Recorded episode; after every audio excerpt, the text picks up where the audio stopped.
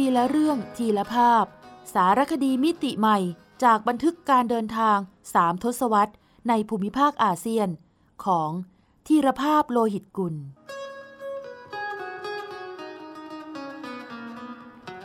อ่านโดยสมปองดวงสวัย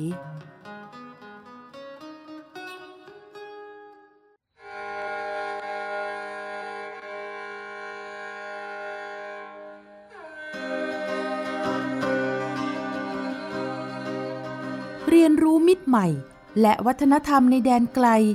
ในสารคดีสัญจรโท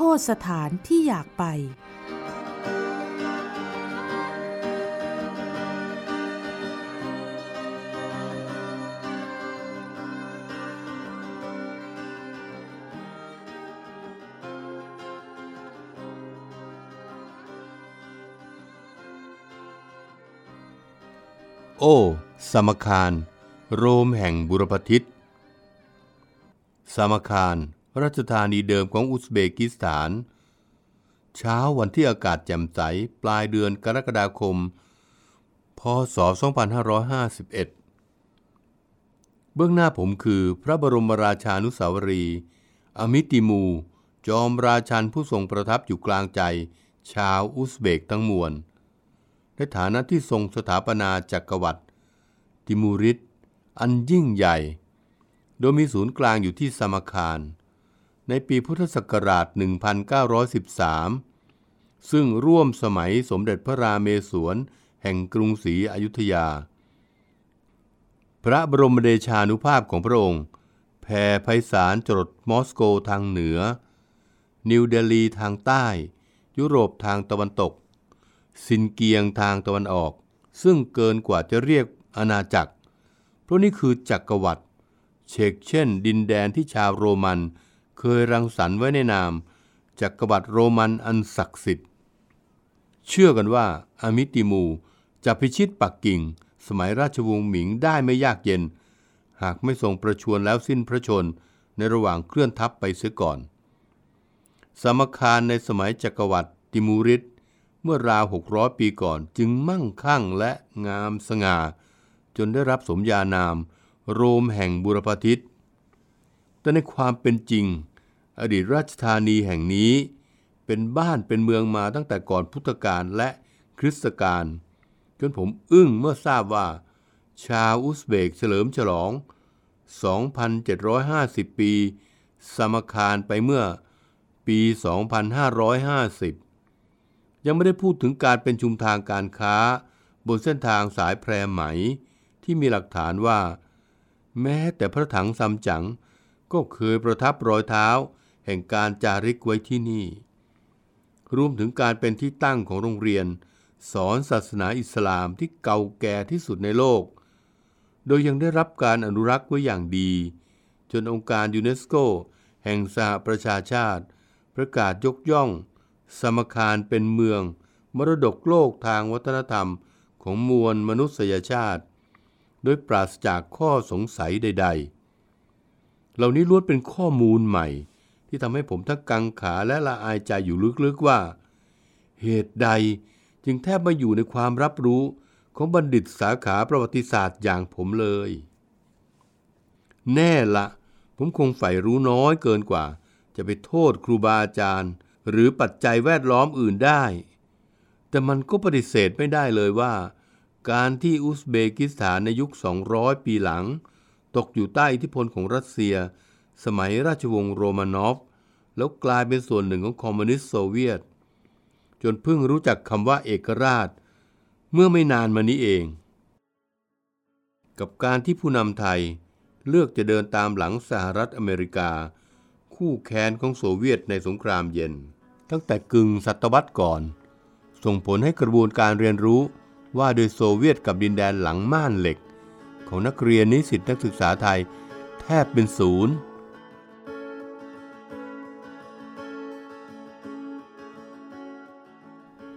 อัสสลามุอะลัยกุมคิดไปพลางถ่ายภาพไปพลางพลันสายตาเหลือบไปเห็นสามสาววัยรุ่นเดินผ่านมาช่างใจอยู่ชั่วครู่ก่อนเอ่ยคำอำนวยพรขอสันติสุขจงประสบแด่ท่าน ตามธรรมเนียมการทักทายของชาวมุสลิมแต่โบราณกาลไม่ได้คิดอะไรมากไปกว่าความปรารถนาจะได้โอภาปราศัยกับเจ้าของบ้านบ้างเท่านั้นแต่ประสบการณ์จากนครหลวงทัชเคนต์ที่หาคนพูดภาษาอังกฤษได้ยากยิ่งขนาดสั่งไอซ์ทีหรือชาเย็นยังต้องชี้รูปให้บริกรดูถึงจะได้ดื่มจึงประเมินว่าการเลือกสนทนากับวัยรุ่นน่าจะมีลุ้นมากกว่าวัยอื่นที่พูดกันแต่ภาษารัสเซียและอุซเบกสลามชาววันนั้นโชคเข้าข้างผมเมื่อพวกเธอตอบรับคำทักทายด้วยคำอำนวยพรให้ผมประสบสันติสุขเช่นกันแต่ที่สำคัญไปกว่านั้นคือการได้ทราบว่าพวกเธอทั้งสามนามฟาโซนาซาโครซาและซานิโกเป็นนักศึกษาเอกภาษาอังกฤษแห่งมหาวิทยาลัยภาษาต่างประเทศณซามาคารไทยแลนด์ฟาโซนาอุทานเมื่อทราบว่าผมมาจากไหนประเทศของคุณมีมวยไทยที่ดังมากพี่ชายฉันก็ยังเรียนมวยไทยและยังชอบดูหนังองค์บากมากๆส่วนฉันได้ยินใครๆพูดว่าประเทศของคุณสวยแล้วยังมีพระมหากษัตริย์ที่ยิ่งใหญ่ด้วยคำพูดของเธอทำผมอึ้งไปชั่วขณะเพราะรู้อยู่แก่ใจว่าผมเพิ่งรู้จักจอมจักรพรรดิผู้ยิ่งใหญ่ของชาวอุซเบกไม่ได้เดินทางมาคราวนี้เอง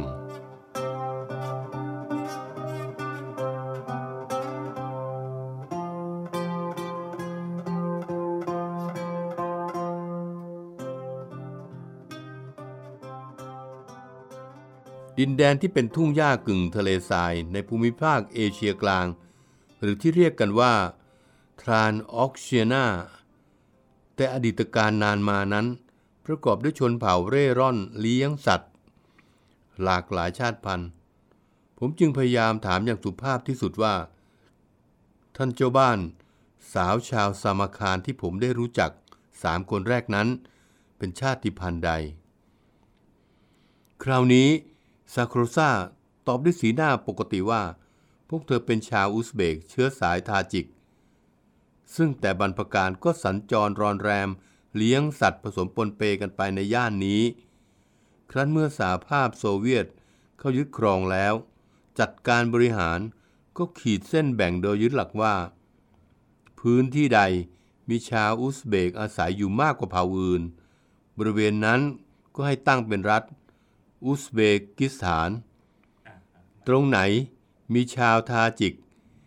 อยู่กันมากกว่าเผ่าอื่นก็สถาปนาเป็นรัฐทาจิกิสถานตามมาด้วยคีกิสถานคาซัคสถานและเติร์กเมนิสถานจึงไม่น่าแปลกใจที่ข้าราชการวิสาหกิจท่องเที่ยวอุซเบกที่มาต้อนรับผมคนหนึ่งเป็นชาวอุซเบก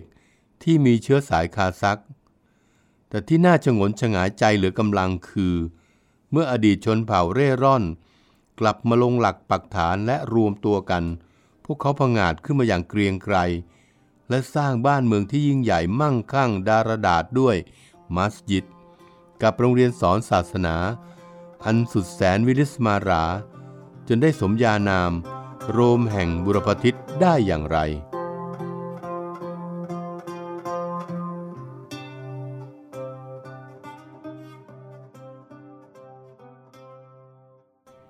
อมิติมูสืบเชื้อสายมาจากเตมูจินจอมข่านแห่งมองโกลผู้ประกาศตนเป็นเจงกิสข่านอันมีความหมายว่า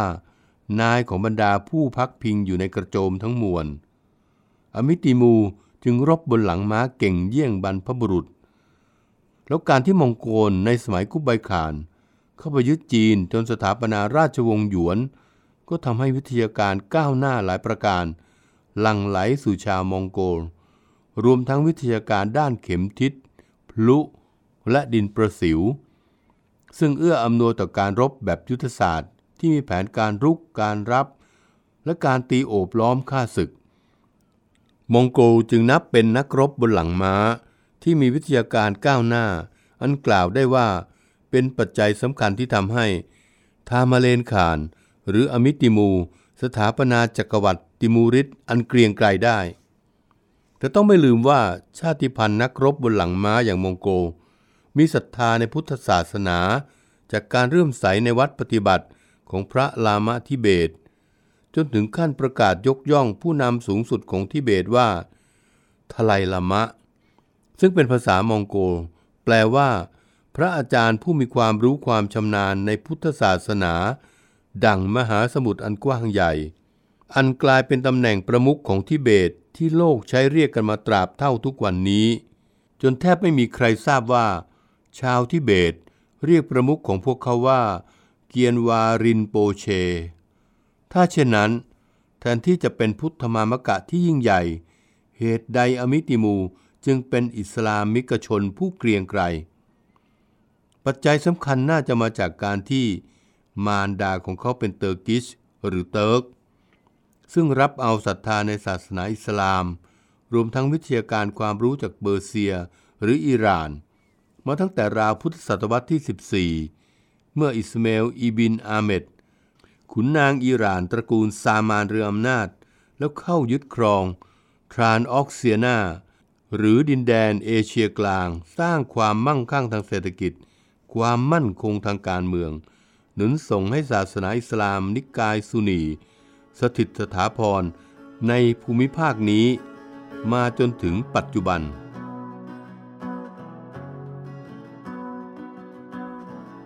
ดังนั้นหากอมิติมูได้รับการนับถือในฐานะวีรกษัตริย์ผู้เป็นต้นตระกูลชาวอุซเบกจึงไม่ผิดนักที่จะกล่าวว่าอุซเบกคือชาติพันธุ์ผสมมองโกลเตอร์กิชที่มีจิตวิญญาณเป็นมุสลิมแบบเปอร์เซีย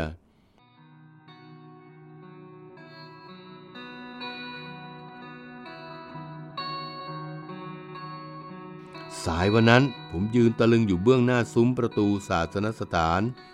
ที่มีขนาดใหญ่โตโอฬารอันนับเป็นผลพวงจากการผสมผสานดังกล่าวชาวสมคารเรียกขานที่นี่ว่าบีบีคานุมภายในประกอบด้วยมัสยิดสุสานและโรงเรียนสอนศาสนาสามบูชาสถานหลักของชาวมุสลิมเชกเช่นที่ชาวพุทธนิยมสร้างโบสถ์วิหารเจดีย์ชื่อบีบีคานุมมาจากพระนามมเหสีองค์หนึ่งของอมิติมูซึ่งเป็นชาวมองโกลแท้และร่ำลือว่าทรงเฉลียวฉลาดเป็นที่พอพระราชาฤทัยของจอมข่านยิ่งนักเมื่ออมิติมูกรีธาทัพม้าเข้ายึดครองนิวเดลีและชมพูทวีปสำเร็จในปีพ.ศ.หนึ่งพันเก้าร้อยยี่สิบสี่จึงทรงระดมทั้งช้างและช่างฝีมือจำนวนมากมาสร้างมัสยิดที่สวยและสูงใหญ่สุดของโลกยามนั้นเป็นอนุสรณ์สถานแห่งชัยชนะและประกาศให้โลกรู้ว่าทรงมีศรัทธาสูงส่งต่อองค์อัลเลาะห์เพียงใดโดยเฉลิมพระนามว่าบีบีคานุมก่อนที่จะสร้างโรงเรียนสอนศาสนาและสุสานขึ้นภายหลังด้วยตัวเลขความสูงถึงห้าสิบเมตรโดมรูปกลีบมะเฟืองสีฟ้าอมเขียวช่างโดดเด่นสะดุดตาประกาศอัตลักษณ์ของอิสลามศิลปะสกุลช่างสมคารชัดเจนยุคทองอันเกรียงไกรของจอมข่านอมิติมูยังแสดงออกที่มัสยิดและสุสานกูอีมีอันงามสง่าสร้างขึ้นในพ.ศ.หนึ่งพันเก้าร้อยสี่สิบเจ็ดเพื่อเป็นอนุสรณ์สถานแด่พระราชนัดดาองค์โตที่ทรงโปรดปรานและเสียชีวิตแต่เยาว์วัยเทว่าหลังจากสร้างได้ปีเดียวจอมข่านก็สิ้นพระชนในระหว่างเคลื่อนทัพมุ่งสู่ตะวันออกโดยมีจุดหมายที่ปักกิ่งกูอีมีจึงกลายเป็นสุสานหลวงที่ฝังพระศพของจอมจักรพรรดิอมิติมูและภายหลังยังใช้ฝังพระศพพระราชนัดดาอีกพระองค์หนึ่งนามอูลุกเบกผู้ซึ่งชาวอุซเบกยกย่องเป็นบิดาแห่งดาราศาสตร์ภายในสุสานหลวงแห่งนี้จึงวิริสมาราสมพระเกียรติยศแห่งสองข่านแต่เป็นที่ทราบกันดีว่าจุดที่อนุญาตให้นักท่องเที่ยวเข้าชมมักเป็นพระโกฏหรือโรงจำลองแต่ในฐานะสื่อมวลชนในคณะโฟคัสกรุ๊ปของกระทรวงการต่างประเทศ ที่ไปเยือนเพื่อเชื่อมสัมพันธไมตรีไทยกับอุซเบกิสถานจึงได้รับอนุญาตเป็นกรณีพิเศษให้ลงไปบันทึกภาพพระโกฐองค์จริงที่อยู่ข้างใต้นอกจากค้อมคารวะและยกมือไหว้ผมยังเรียนท่านในใจว่าจะศึกษาค้นคว้าพระราชประวัติอันวีระอาถรรพ์ของท่านให้ลึกซึ้งและเผยแพร่พระบรมเดชานุภาพของท่านให้แพร่หลายยิ่งขึ้น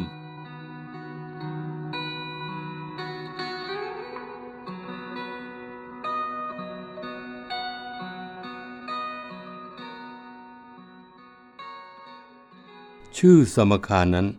มีหลายความหมายจากหลายตำนานความหมายแรกคือสมคารแปลว่าเมืองที่สวยงามบาบุมคุเทศชาวสมคารให้ความหมายชื่อเมืองของเขาแต่ที่น่าสนใจไม่แพ้กันคือชื่อบาบุเป็นหนึ่งในชื่อยอดนิยมตลอดกาลของชาวอุซเบกเพราะบาบุคือพระนามจอมข่านชั้นเหลนของอมิติมู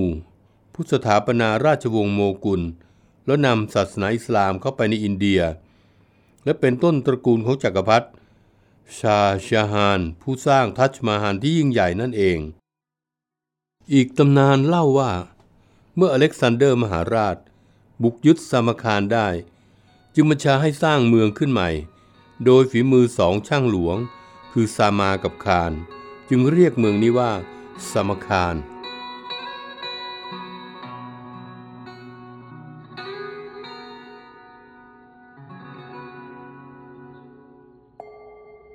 ตำนานสุดท้ายเป็นนิยายรักเล่าว่าหนุ่มซามานั้นยากจนแต่ไปหลงรักสาวคารคนสวยจึงถูกกีดกันจากครอบครัวครั้นอเล็กซานเดอร์บุกยึดเมืองพ่อแม่ยกสาวคารให้เป็นชายาเธอจึงตัดสินใจฆ่าตัวตายหนุ่มคารรู้เข้าก็ไปร่ำไห้กับหลุมฝังศพของคนรักแล้วฆ่าตัวตายตามไปจึงเป็นที่มาของชื่อเมืองสมคารความเกรียงไกรของจอมจักรพรรดิอมิติมูทำให้คารองค์ต่อๆมามีเวลาส่งเสริมศิลปะวิทยาการและรังสรรค์ศิลปะสถาปัตยกรรมโดยไม่ต้องพะวงฆ่าศึกศัตรูสมคารยามนั้นจึงถือเป็นยุคทองอันมั่งคั่งเฟื่องฟูเลิศหรูอลังการดั่งห้องแสดงงานศิลปะแห่งเอเชียประชันขันแข่งกับกาดมารดุราชธานีของเนปาลในสมัยราชวงศ์มัลละต่างกันตรงที่ฝ่ายหนึ่งเป็นงานศิลป์จากแรงศรัทธาในองค์อัลเลาะห์อีกฝ่ายหนึ่งเป็นความจงรักภักดีต่อปวงเทพเทวาในศาสนาฮินดู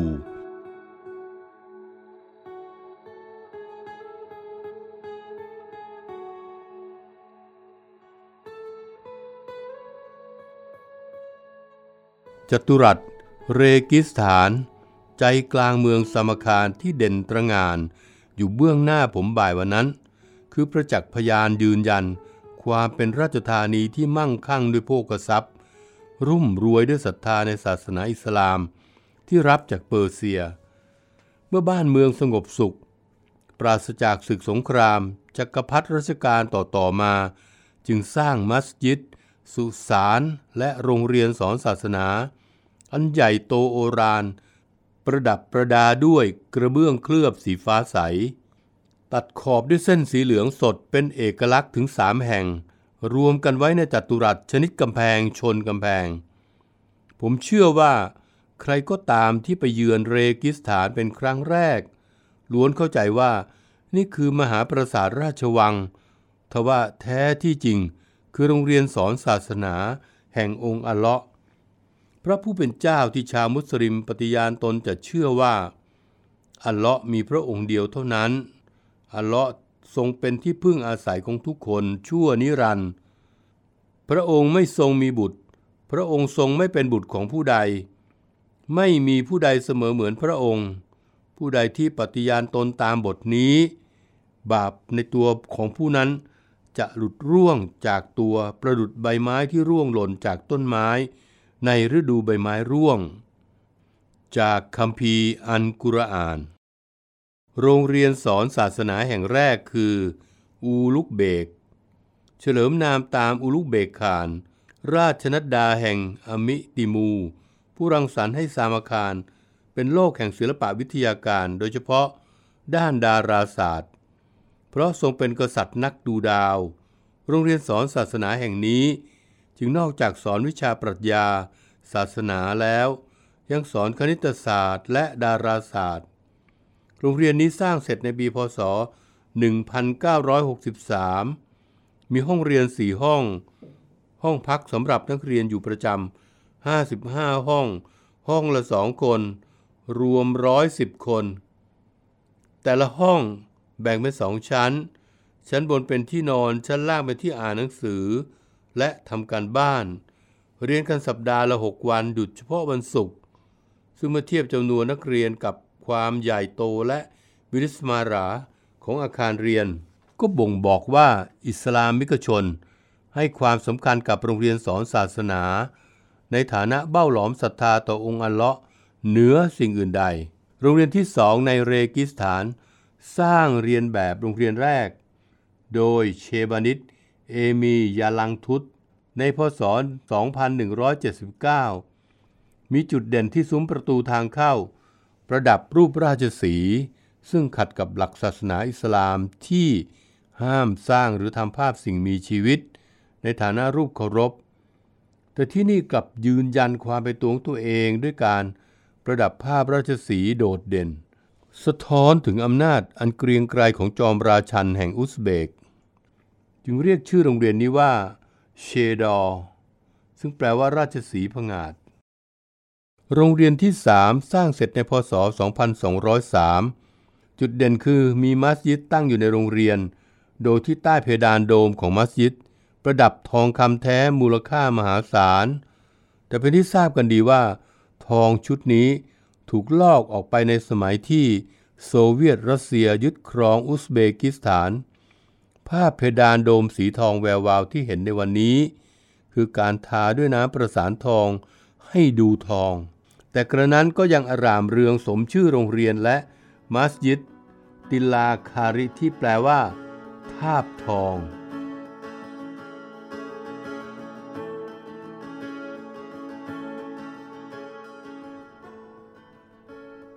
เย็นวันนั้นผมพิรีพิไรกับความงามของเรกิสถานจนเย็นย่ำแสงสุดท้ายกำลังอำลาจากศาสนสถานในใจหวนคิดถึงสมัยที่ชาวอุซเบกตกอยู่ใต้อำนาจโซเวียตรัสเซียแล้วใจหายเพราะไม่เพียงแต่ถูกลอกทองที่ใต้เพดานโดมมัสยิดแต่พวกรัสเซียยังพยายามอย่างหนักที่จะทำให้ชาวอุซเบกเปลี่ยนศาสนาถึงขั้นออกกฎหมายลงโทษบุคคลที่มีคัมภีร์อัลกุรอานห้ามสตรีมุสลิมคลุมผมคลุมหน้าแต่ไม่อาจทำลายแรงศรัทธามหาศาลที่มีต่อพระผู้เป็นเจ้าของพวกเขาได้มัสยิดสุสานโรงเรียนสอนศาสนาอันดารดาษที่ล้วนได้รับการดูแลรักษาอย่างดีเยี่ยมคือบทพิสูจน์ความจริงข้อนี้จนเชื่อว่าไม่ยากเลยที่จะมีใครเผลออุทานเมื่อแรกเห็นว่าโอ้สมคารโรมแห่งบุรพทิศสถาน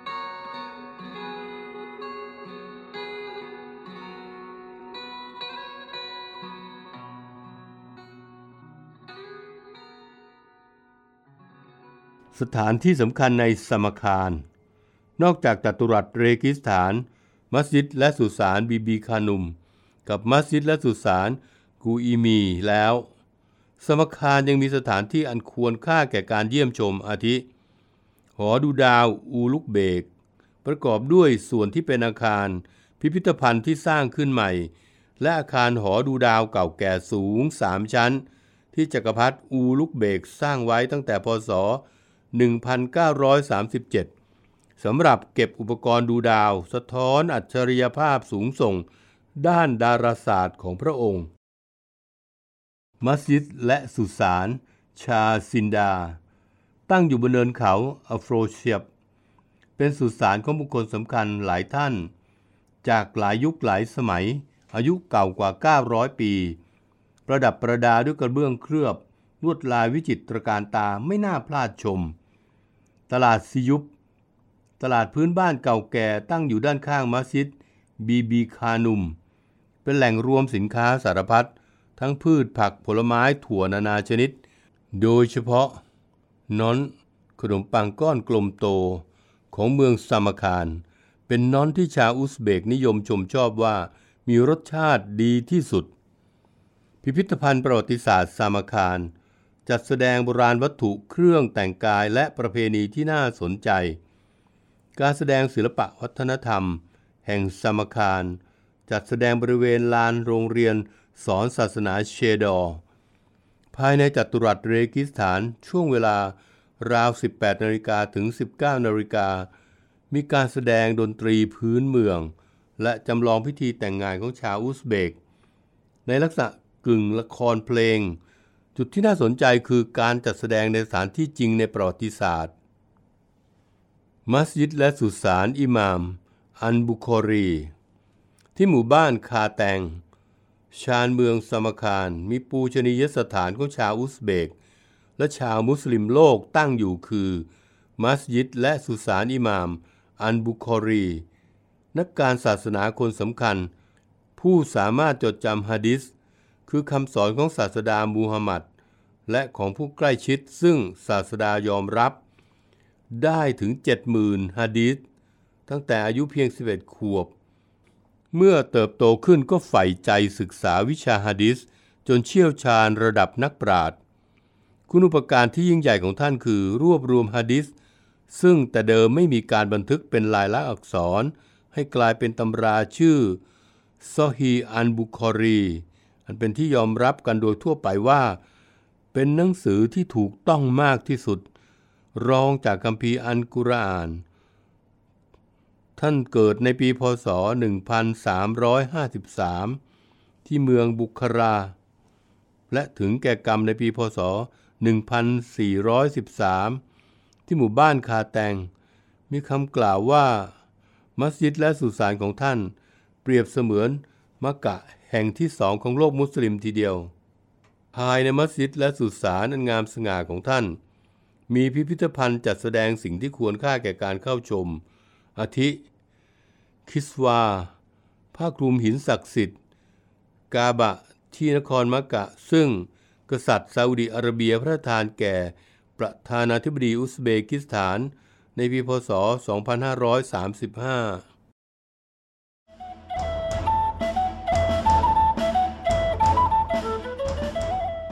ซอกแซกอาเซียนทุกซอกทุกมุมของอาเซียนมีเรื่องราวที่ค้นหาได้ไม่รู้จบโดยกิติมาพรจิตราธร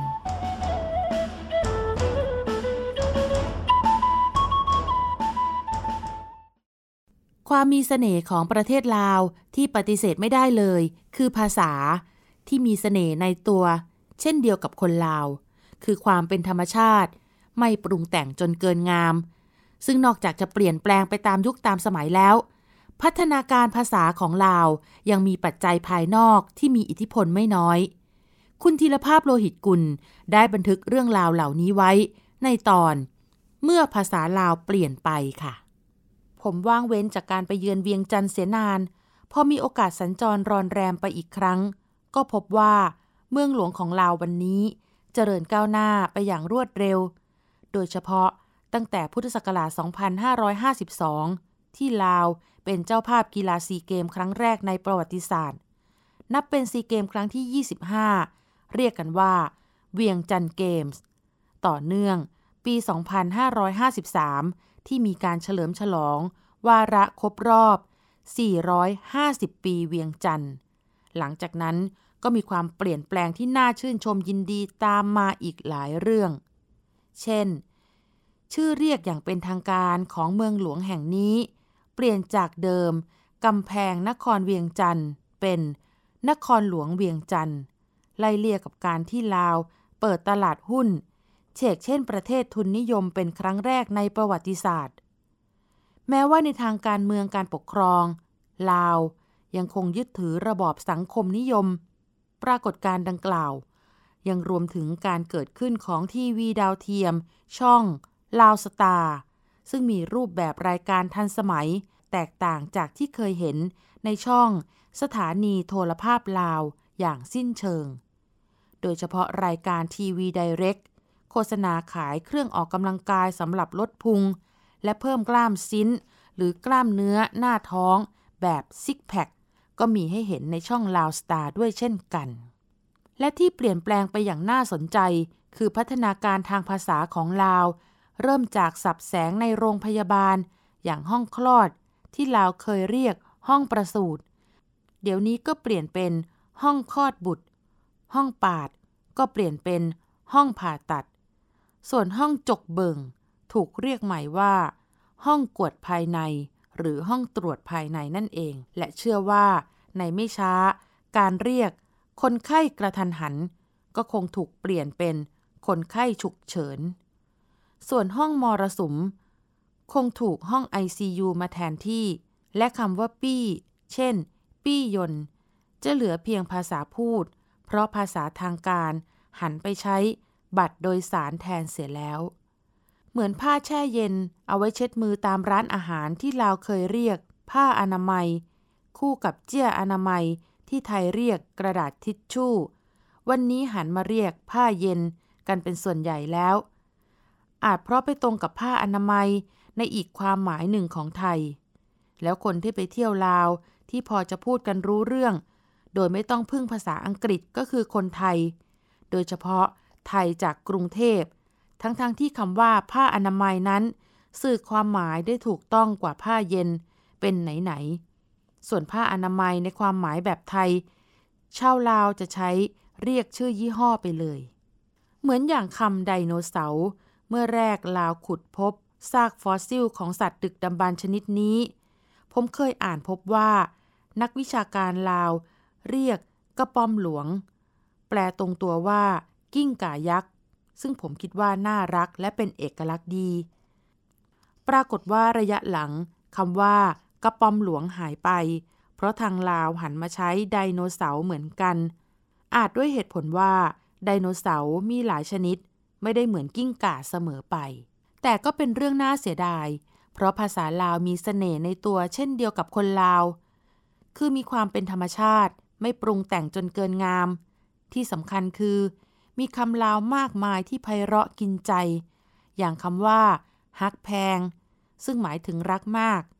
รักอย่างหวงแหนหรือคำว่าหลงใจอันหมายถึงประทับใจปลื้มใจมีมีเพื่อนชาวลาวที่ฮักแพงคนหนึ่งบอกผมว่าเรียนจบวิชาเอกสาขาวิทยาวัตถุหรือฟิสิกส์มักหรือชอบเล่นกีฬาตีดอกปีกไก่หรือแบดมินตันแฟนของเขาทำงานในสนามบินคอยดูแลห้องเกียรติยศซึ่งคำไทยก็มีคือห้องรับรองพิเศษแต่ยาวจนคนนิยมเรียกห้อง วี ไอ พี มากกว่าความน่าสนใจอยู่ตรงที่ว่าพัฒนาการทางภาษาของลาวนอกจากเปลี่ยนแปลงไปตามยุคสมัยแล้วปัจจัยภายนอกโดยเฉพาะนักท่องเที่ยวไทยกรุงเทพก็ส่งอิทธิพลไม่น้อยนั่นหมายความว่าผู้มีอำนาจทางเศรษฐกิจหรือมีกำลังซื้อมีการศึกษาสูงถือตนเองเป็นศูนย์กลางเป็นผู้ทรงอำนาจในการใช้ภาษาด้วยซึ่งจะว่าไปก็เป็นเช่นนี้มานานแล้วชัดที่สุดคือกลุ่มชาติพันธุ์ไทยที่เคลื่อนตัวจากตอนใต้ของจีนมาตั้งถิ่นฐานณที่ลาบลุ่มเจ้าพระยาแรกๆตกอยู่ใต้อิทธิพลของมอญคแมร์ซึ่งเข้มแข็งกว่าก็ซึมซับรับเอาวัฒนธรรมทางภาษามอญคแมร์มาเป็นของตนเองเดิมเคยเรียกอวัยวะสำหรับหายใจว่าดั้งแต่พอมาอยู่ใกล้ชาวคแมร์ก็ได้ยินชาวคแมร์เรียกจระโมะก็เลิกมีดั้งหันมามีจมูกแทนเดิมไปไหนมาไหนด้วยการเตลหรือย่างพอได้ยินชาวคแมร์ใช้คำว่าดานก็เลยเลิกย่างเลิกเตลหันมาเดินแทนมิหนำซ้ำเมื่อไทยลุ่มเจ้าพระยาเติบโตมาจนกระทั่งมีกรุงเทพเป็นศูนย์กลางอำนาจศูนย์กลางความเจริญก็ยึดเอาสำเนียงกรุงเทพภาษากรุงเทพเป็นศูนย์กลางความถูกต้องด้วยสำเนียงใครไม่เหมือนก็ว่าเขาเนอเป็นบ้านนอกคอกนาเป็นชาวเขาชาวดอยใครยังใช้ดั้งใช้ย่างก็เป็นพวกเสี่ยวอีสานที่ต่ำต้อยกว่า ทั้งๆ ท, ที่ดั้งเดิมเป็นคำที่บรรพชนไทยกรุงเทพใช้มาก่อนเรื่องนี้เคยมีกรณีชาวสุโขทัยและสุพรรณบุรีตอบโต้ว่าสำเนียงและภาษาแบบไทยกรุงเทพนั้นไม่ใช่สำเนียงไทยที่แท้เพราะคนกรุงเทพพูดคล้ายแปลว่าพูดเพี้ยนนั่นเองแล้วพอสงครามอินโดจีนสงบลงการท่องเที่ยวลุ่มน้ำโขงเติบโตขึ้นแทนที่ภาษาสำเนียงแบบไทยกรุงเทพก็แผ่อิทธิพลข้ามโขงไปอีกถือเอาภาษาที่ต่างกับตัวเป็นเรื่องตลกโดยลืมไปว่าคำในภาษาพื้นถิ่นของชาติหนึ่งอาจไปตรงกับคำตลกหรือคำหยาบในอีกภาษาหนึ่งเป็นธรรมดาเช่นคำว่าชิดที่ไปพ้องเสียงกับชิดหรืออุจจาระในภาษาอังกฤษโดยบังเอิญหรือคำว่าสิ่งของเครื่องใช้เสื้อผ้า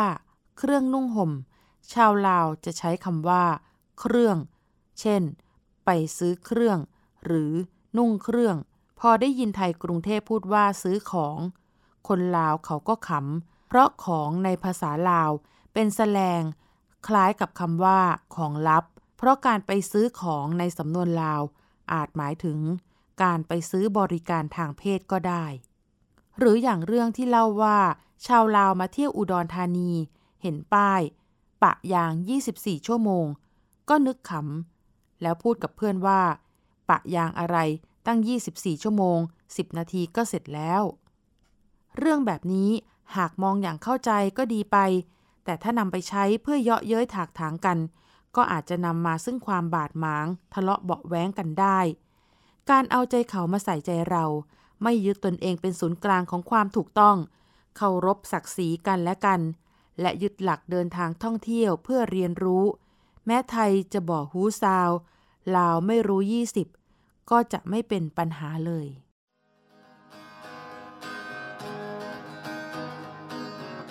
ทีละเรื่องทีละภาพสารคดีมิติใหม่จากบันทึกการเดินทางสามทศวรรษในภูมิภาคอาเซียนของธีรภาพโลหิตกุล